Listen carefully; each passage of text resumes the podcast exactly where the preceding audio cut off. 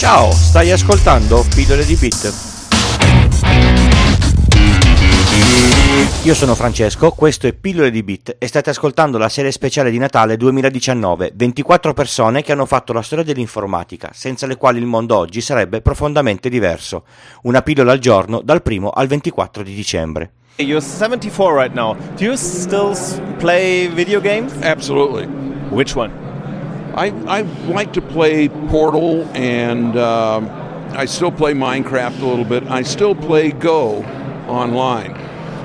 One of the things that happens as you get older is your reaction time is a little lower. Like for young kids in Halo or Call of Duty, I'm toast. I'm just not competitive because my reaction. But you, you play Call of Duty?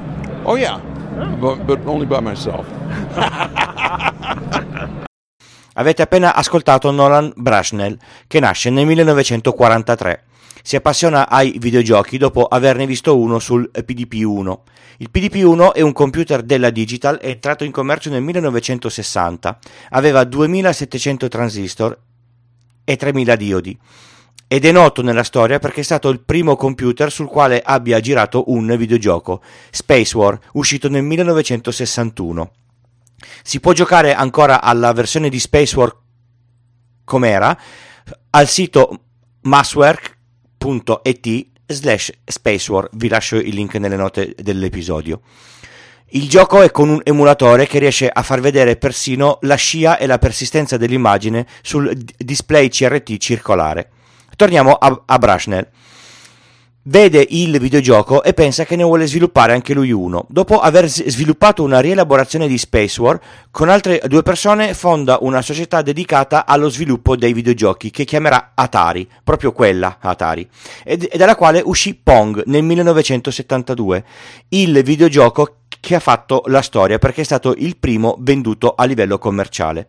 Al sito ponggame.com Org si, si può giocare a Pong come uscì all'epoca, purtroppo solo in Flash.